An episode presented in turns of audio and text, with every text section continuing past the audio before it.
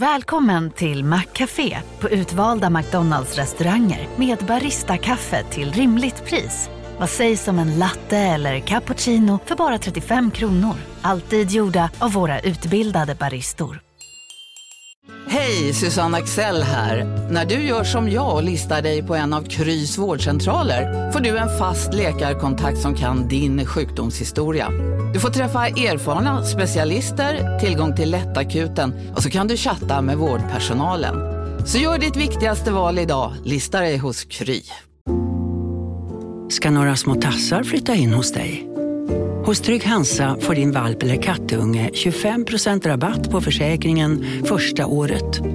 Läs mer och teckna djurförsäkringen på trygghansa.se. Trygg Hansa, trygghet för livet.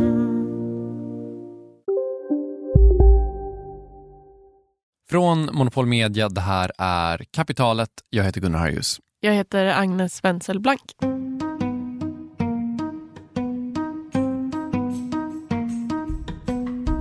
Agnes, Ja, jag är ju fotbollsintresserad, det vet ja du. det vet vi alla. Mm. Eh, Och det finns en sägning, eller kanske snarare ett faktum kanske man ska säga, inom fotbollsvärlden som är att om det går väldigt, väldigt dåligt för ett lag och ägaren eller ordföranden eller någon chef så där går ut och säger att tränaren sitter säkert, att vi har fullt förtroende för tränaren och liksom dit han är på väg. Då vet man att tränaren kommer få sparken när som helst. Det är liksom max tio dagar bort. Jättedåligt tecken. När chefen måste gå ut och säga att allt är lugnt så betyder det att allt verkligen inte är lugnt. Så att, Eh, du kan ju tänka dig hur jag kände mig eh, fredagen den 30 september när jag fick höra att jag har läckt ett internt memo från Credit Suisse, en av Europas absolut största banker. Och I det här memot så sa Ulrich Körner, VD för Credit Suisse, att allt är lugnt. Vi har kapital, vi är likvida. Allt, lyssna på mig nu, allt är lugnt.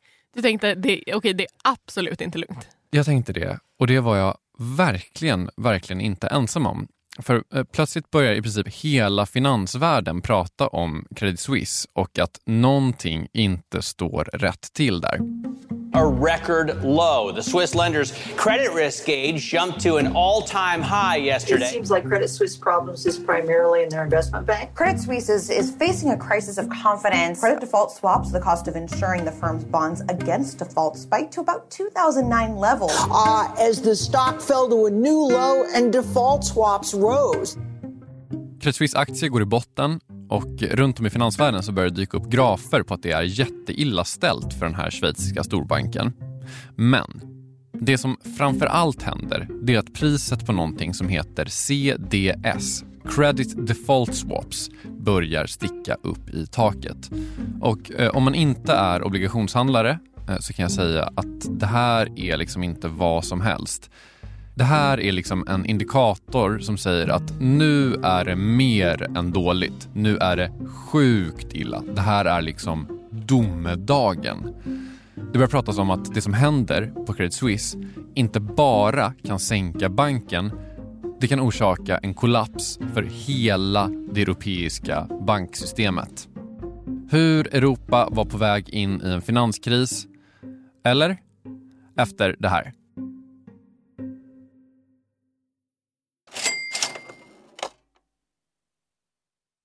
Kapitalet sponsras av SPP och Storebrand Asset Management. Eh, Storebrand och SPP hör ju ihop sedan många år och utan att gå in på några detaljer här och nu så kan vi i alla fall säga att eh, Storebrand förvaltar över 1200 miljarder kronor bland annat åt just SPP.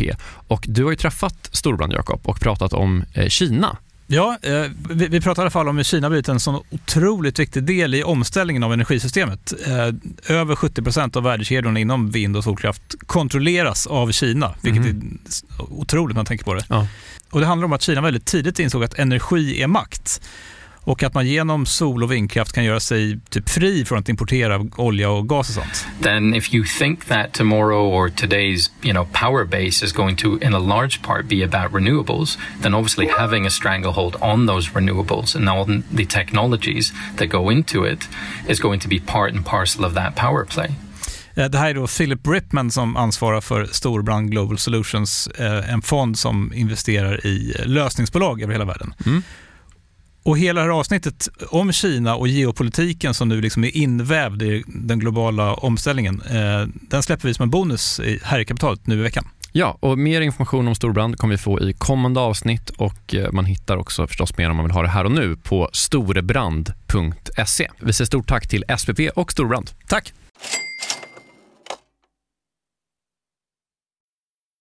Okej Gunnar, det finns en bank som heter Credit Suisse. Den är jätte, jättestor. Ja. Alltså typ en av Europas största. Japp. Och sen finns det något som heter CDSer, Credit Default Swaps. Japp. Och eh, priset på dem kan på något sätt förutspå en finanskris. Och nu hade då priset på de här CDS-erna kopplade till Credit Suisse gått upp jättemycket. Och massa människor trodde nu att det skulle bli en finanskris. Typ så. Det eh, känns som att jag verkligen skulle behöva veta hur en sån här credit default swap funkar. Ja, och snart kommer du veta det. Men innan det så tror jag att vi ska ta den här storyn lite mer från början faktiskt. Och eh, till vår hjälp så har vi Joakim Rönning. Jag heter Joakim Rönning. Jag är utrikesredaktör på Nyhetsbyrån Direkt, en finansnyhetsbyrå. Han driver också en podd som heter Follow the Money tillsammans med Martin Nilsson. Den handlar om eh, makt, storfinans och börsen brukar vi säga. Det vill säga allt som den här eh, storyn är kan man säga. Och Det första man måste förstå för att fatta det här, eh, det är liksom vilken typ av bank Credit Suisse är. Vi sa att det var en av Europas största, men det är liksom lite mer än så egentligen. Det är en av, eh, man brukar säga, de systemviktiga bankerna i världen. Det finns någonting som man brukar kalla för the bulge brackets, alltså utgörs av nio banker, varav de flesta är amerikanska, som då är så pass stora att man har um, verksamhet på samtliga kontinenter i alla världsdelar och uh, därmed liksom är den här kittet som knyter ihop finansvärlden och därmed är väldigt viktiga för om en faller så riskerar alla att falla. Men förutom att vara en enorm systemviktig bank så är det också en bank som kanske inte liksom sköter allt sitt hundraprocentigt hela tiden. Vad är det för, för rykte Credit Suisse?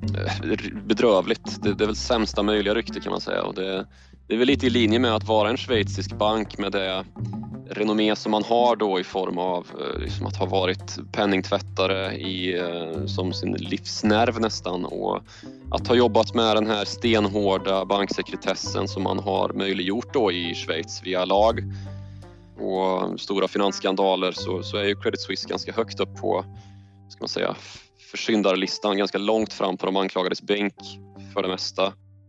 Alltså Credit Suisse skandaler tar liksom aldrig slut. Om man liksom börjar googla på det här, liksom, tänk på en skandal som en bank skulle kunna varit inblandad i. Kanske en penningtvättsskandal. Exakt. Alltså, de är inblandade i nästan alla penningtvättsskandaler. men också typ Wirecard, känd från tidigare avsnitt av Kapitalet.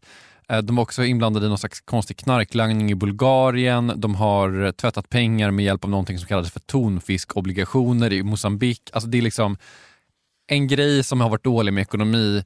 Credit Suisse har råkat bli inblandad på något sätt, alltid. Synd. Och nu har man dessutom fått stora problem med att man har tagit för stora risker och inte liksom analyserat sina kunder ordentligt ens i investmentbanken, alltså där man ja, jobbar med att utsätta krediter till hedgefonder och sånt här. Och där har ju verksamheten drabbats rejält finansiellt också då av att man har fått göra stora förluster i, ehm, i och med då att flera uppmärksammade krascher har ägt rum de senaste åren. Så det är liksom Credit Suisse, en jätte, jättestor bank som är jätteviktig för typ hela världsekonomin men den har också liksom dåligt rykte i finanssvängen. Och sen då så kommer det här memot från Credit Suisse VD. Oavsett vad folk säger så är allt lugnt. Precis, och alla tolkar ju då det som att allting inte är lugnt. Och Det som händer då är att de här credit default swapsen börjar stiga jätte, jättemycket i pris. Okej, och nu tror jag att du måste förklara vad en credit default swap är för någonting. Ja, det ska jag. Eller ja och ja. Den som ska förklara är Rickard Skogsfors. Jag är ehm, ansvarig för kredittrading på ehm, Swedbank. Det, kredittrading är, innefattar handel med i huvudsak företagsobligationer, eh, sånt som inte är stats eller de mest säkerställda eller statsobligationer. Med andra ord, allt som inte är bostäder eller utgivet av staten dealar Rickard med. Och det innefattar då CDSer, Credit Default Swaps, eh, som Rickards avdelning är med och handlar med. Vi stöter ju på det i, i någon form eh, varje dag. Och för att förstå det här så eh, måste man nog ta det lite från början. Företag behöver då pengar för att göra olika grejer. Och ibland så har de inte pengar. Vad ska de göra då? Inte göra grejerna de vill göra? Tror inte det. Nej, det låter inte alls som en bra idé. Nej, så istället så fixar de då finansiering. Och det kan man då göra på olika sätt. Man kan gå till aktieägarna och be om mer pengar. Man kan gå till banken och be om ett lån.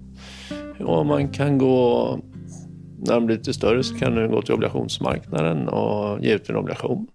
Ett företag som ger ut en obligation tar egentligen ett lån, är väl liksom det enklaste sättet att tänka på det. Mm. Fast man tar inte av en bank, eller man kan ta det av en bank, men man tar inte nödvändigtvis av en bank.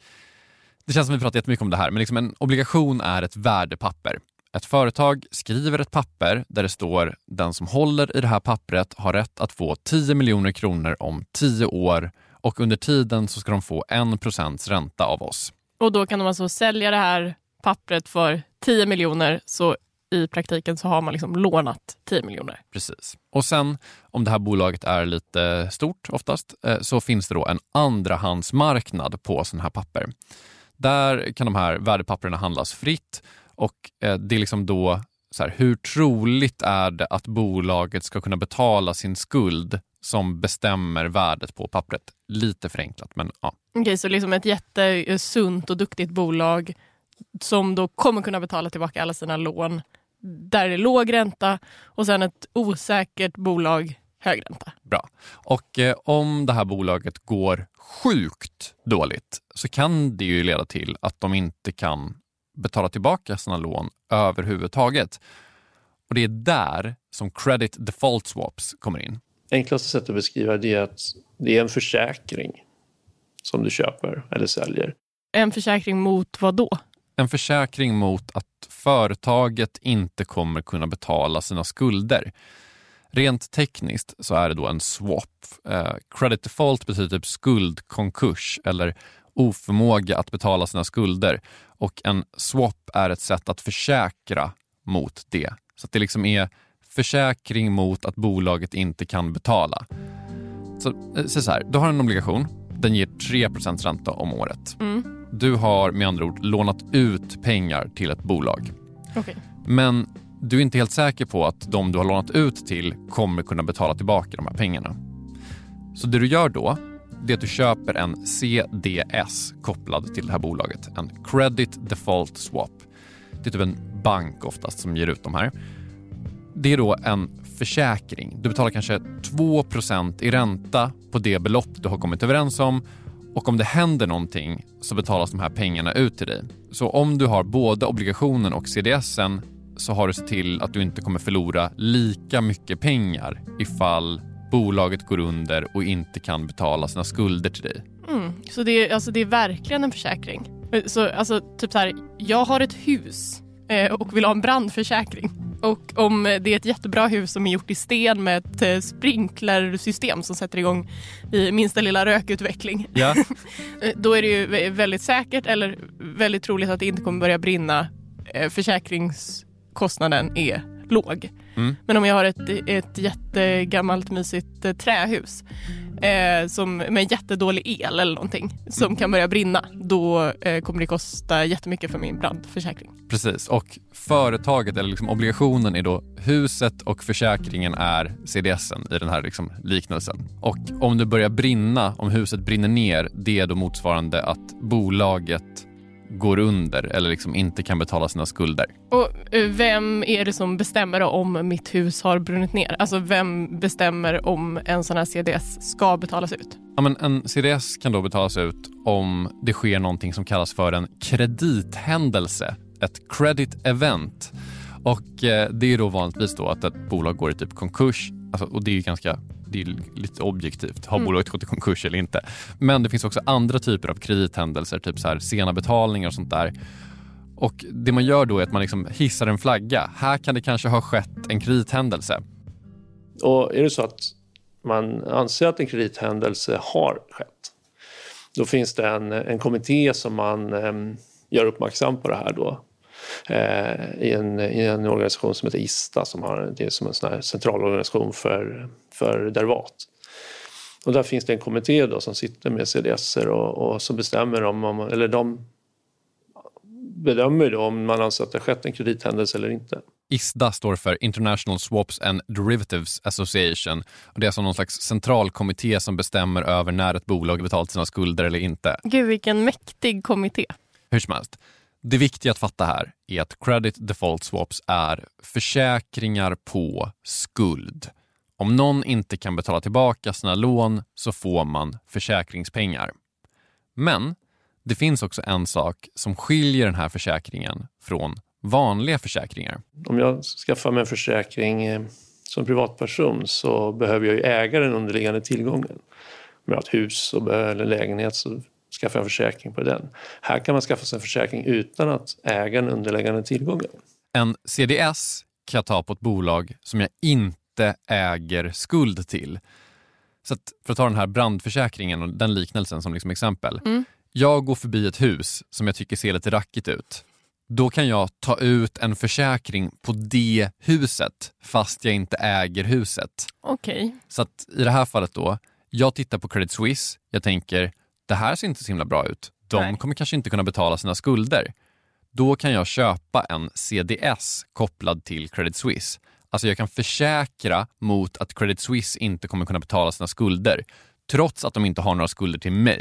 Okej, okay, så det, det är pyttelite som att blanka. Alltså det är att betta på att någonting ska gå dåligt. Ja men exakt, det är ganska mycket som att blanka faktiskt. Alltså om man inte har lånat ut pengar till Credit Suisse så är att köpa en Credit Default Swap i princip att blanka bolaget. Eller det har liksom samma effekt. Du får pengar om det går åt helvete för bolaget. Okej, okay. men och vad var det egentligen som hände med CDS-erna för Credit Suisse? Ja, Eh, priset på dem börjar då stiga och stiga och stiga. CDS har ju gått ifrån att handlas på eh, början på året på strax under en halv procent betalare per år för en femårigt skydd i den mot tills att nu ligga på 3 procent i en stor bank. Så det, det är en ganska dramatisk rörelse.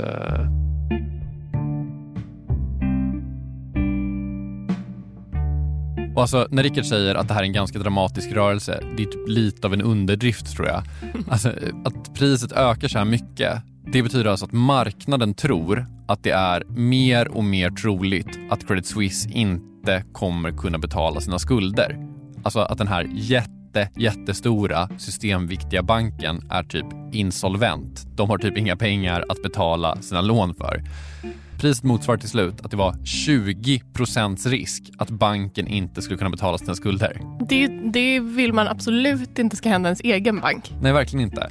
De här nivåerna var lika höga och ett tag högre än vad Credit Suisse och andra banker hade under finanskrisen 08. Oj. Det var också så att just såna här credit default swaps spelade en nyckelroll i själva finanskrisen. De som liksom tjänade pengar under finanskrisen, det var de som köpte eh, såna här credit default swaps innan allting föll. Ja, det är exakt det här som The Big Short handlar om. Det är exakt det som The Big Short handlar om.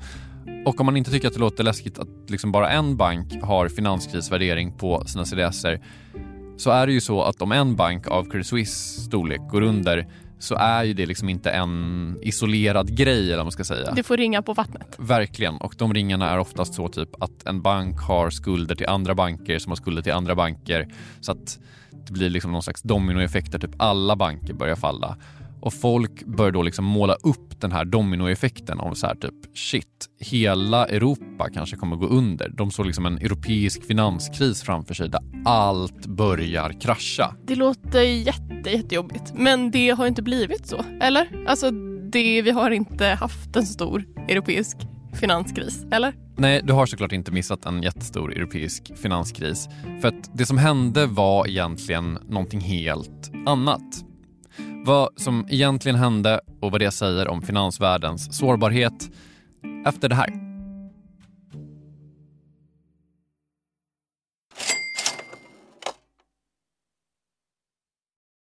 Jakob, vi har ett samarbete med Pareto Business School och det här är jag rejält nyfiken på. För att eh, så här, vi jobbar ju sida vid sida, bokstavligen, sitter bredvid varandra och då och då så håller du upp ett finger och säger nu måste du vara tyst i en timme för nu ska jag eh, göra något Pareto. Exakt. Ja. Jag gillar ju att lära mig nya saker, det, det gör ju många journalister. Eh, så den här våren går jag då en åtta veckor lång så kallad mini-MBA. Eh, alltså jag hade gärna gått en riktig MBA också, men, men ja, jag har inte tiden det kräver och, och framförallt ingen arbetsgivare som vill betala 800 000 för att låta mig göra det. Nej, eller kanske du har. Du är ju arbetsgivare.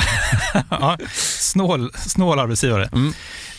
Det är då Jens Bäckbom och Mattias Eklöf, två svenska entreprenörer som har skapat den här utbildningen just eftersom det finns ett gigantiskt hål mellan typ YouTube-filmer och en, en riktig MBA. Ja, och det här är då Pareto? Exakt, Pareto ja. MBA. Eh, Paretos utbildning kostar cirka 25 000 kronor och, och, under åtta veckor så lär man sig jättepraktiska och tillämpbara modeller för hur man startar, skalar upp, driver och säljer bolag.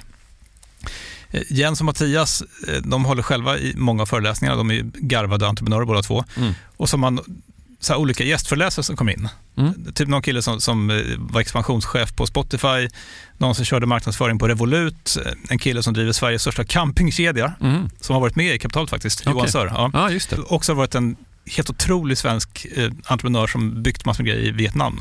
Alltså makalösa berättelser. Oh, wow. Eh, så den här kursen består av en blandning förinspelade moment och seminarier, men man går också i då så kohorter tillsammans med andra deltagare från Sverige och utlandet.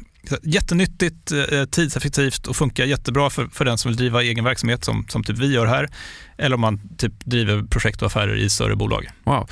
Om man är taggad på att eh, bli en del av den här, liksom, vad ska man säga, Jakob skolan om man vill bli som dig, lära sig lika mycket som, som du har lärt dig, vad, ja. vad gör man då? Eh, nästa kursstart är 5 april, så vill man ta ett kliv framåt i sin utveckling eller karriären eller så, gå då till arbetsgivaren och kolla om du inte kan gå den här utbildningen. Priset ligger alltså på 2500 euro, men ni får 10% rabatt om ni anger Monopol Media som referens när ni eh, gör er anmälan. Mm. Eh, man kan också gå in på paretoschool.com för att eh, läsa mer och ja, se lite smakprover från själva utbildningen. Då. Mm. Så att eh, man sparar jättemycket pengar för att gå Handels MBA och man sparar ytterligare pengar om man tar del av eh, Monopol Media-erbjudandet. Ja, exakt. Ja, en no-brainer som vanligt. Mm. Plus att man blir ju eh, alumnkollega med mig då. Verkligen. Så stort, stort tack till eh, Pareto Business School och eh, gå in på paretoschool.com.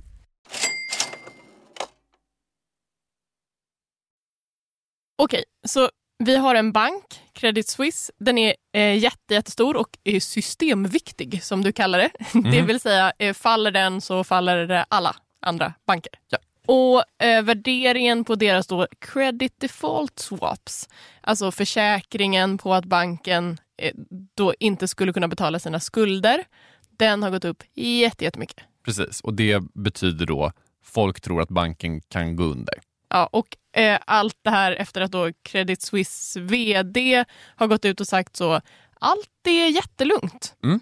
Men var det liksom bara det lilla meddelandet som orsakade allt det här? Eller fanns det någonting mer? Ja, men eh, enligt Joakim Rönning på nyhetsbyrån Direkt, som följde den här storyn supernära, så fanns det annat, men det började liksom med det här brevet.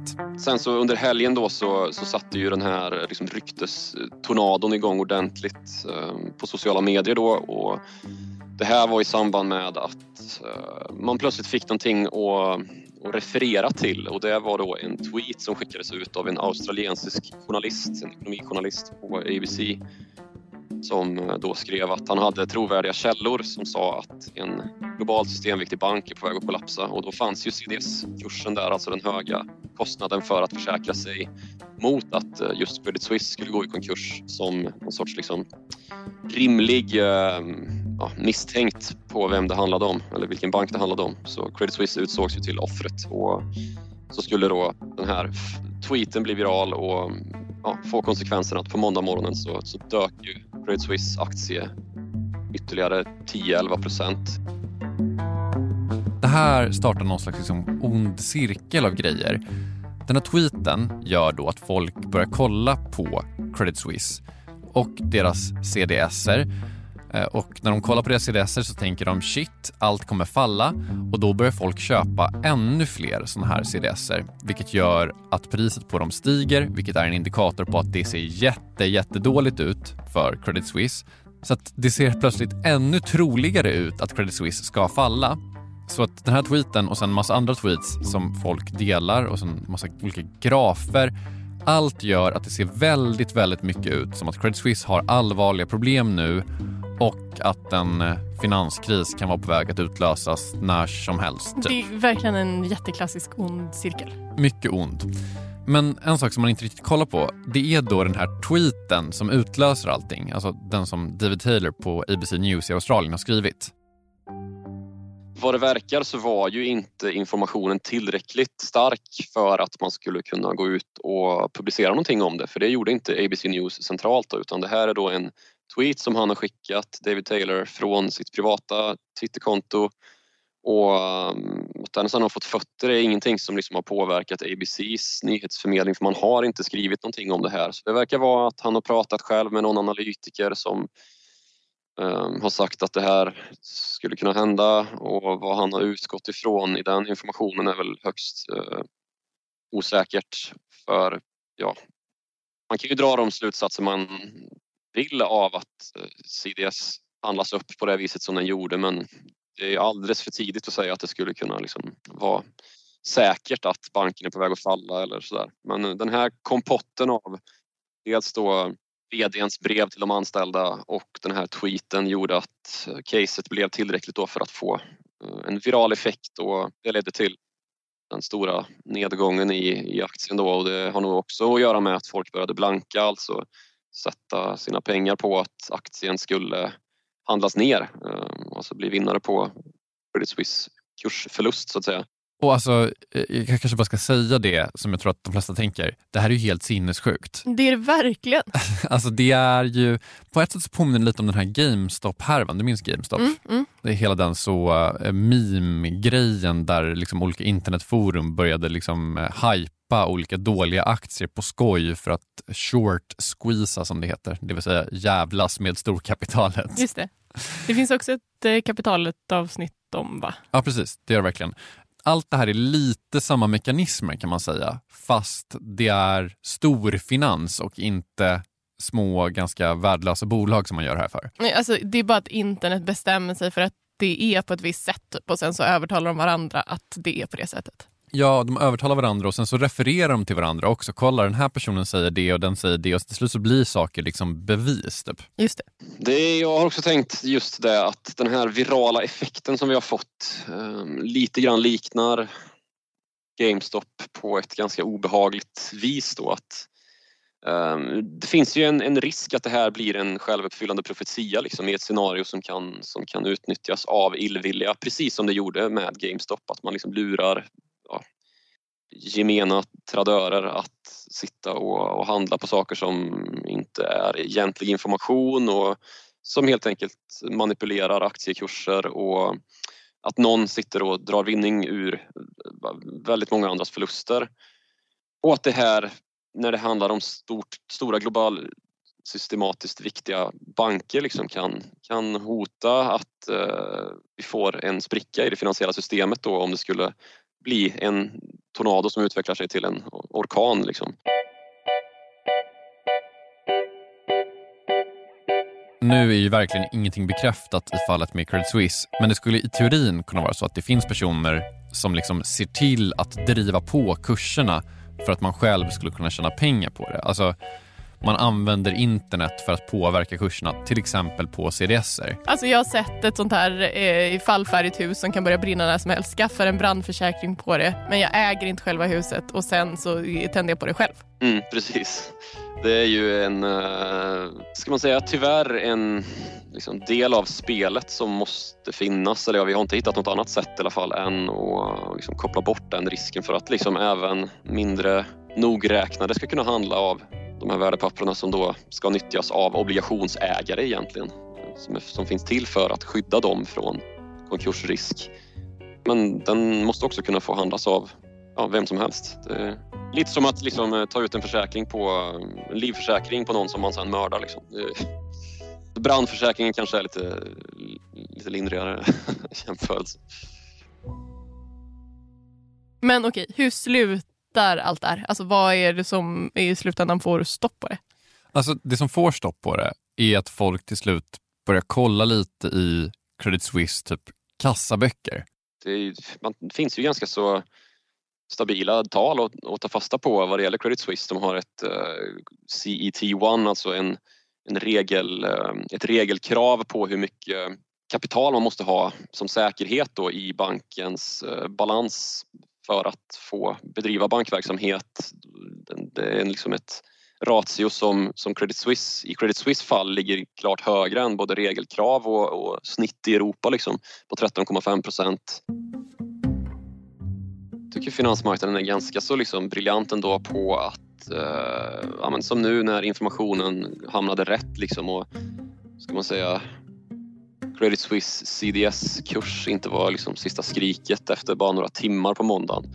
Att eh, välinformerade eh, uttalanden kan vända på kursen igen då liksom och handla upp den tillbaka till nollstrecket när, när dagen stänger. Liksom att det också visar liksom en, en resiliens eller en återhämtningskraft i marknaden som sådan. Liksom. Så i, i slutändan var det liksom bara så att folk började kolla upp Alltså de, de gjorde lite research, de kollade hur det faktiskt låg till och då korrigerade sig marknaden efter det. Ja precis, man skulle ju kunna se det här som liksom att marknaden lyckades eller vad man ska säga. Men det var ju också så att de här rörelserna förstärkte varandra i något skede och att det skulle kunna blivit så, eller det, det kan kanske bli så någon gång i framtiden att även felaktig information skulle kunna utlösa en faktisk kris och inte bara en, en sån här ah, två dagars är det här en kris, nej det är ingen kris, kris. Just det, men, men är det alltså så att CDS, den här fruktansvärda domedagsindikatorn, att det är lite överskattat? Ja, uppenbarligen så, så har det ju i det här fallet i alla fall visat sig vara det och det är inte första gången som CDS har varit någonting som man använder sig av som liksom en måttstock på att ja men titta nu är det här det där bolaget på väg att gå en kurs. Vi hade samma utveckling kring Deutsche Bank som ju är en av de andra systemviktiga bankerna då för några år sedan här eh, när det såg ut som att man skulle få svårt att betala tillbaks på en obligation, eh, alltså sina lån då. Så det händer ju ingenting då heller. Deutsche Bank lever och frodas. Eller frodas kanske är mycket att säga för det är också en bank med stora problem men eh, den finns ju kvar liksom. Så att, eh, att det här är liksom banker som har i vissa fall flera hundra år på nacken liksom. Så att eh, man ska inte dra för stora växlar på, på CDS-erna. Kapitalet är slut för den här veckan. Vi som gjort det här avsnittet heter Gunnar Harjus och Agnes Wenzel Blank. Tack Agnes. Tack själv. Eh, här på redaktionen finns också Elinor Alborn och Marcus Morey Haldin. Joakim Rönnings podd, den heter Follow the Money. Lyssna på den, den är faktiskt eh, toppen. De har också gjort ett avsnitt om eh, just Credit Suisse och allt det här. Jakob Bursell är Kapitalets ansvariga utgivare och Kristoffer Krook är Kapitalets mixare. Vi är tillbaka igen om en vecka. Hej då! Hej då!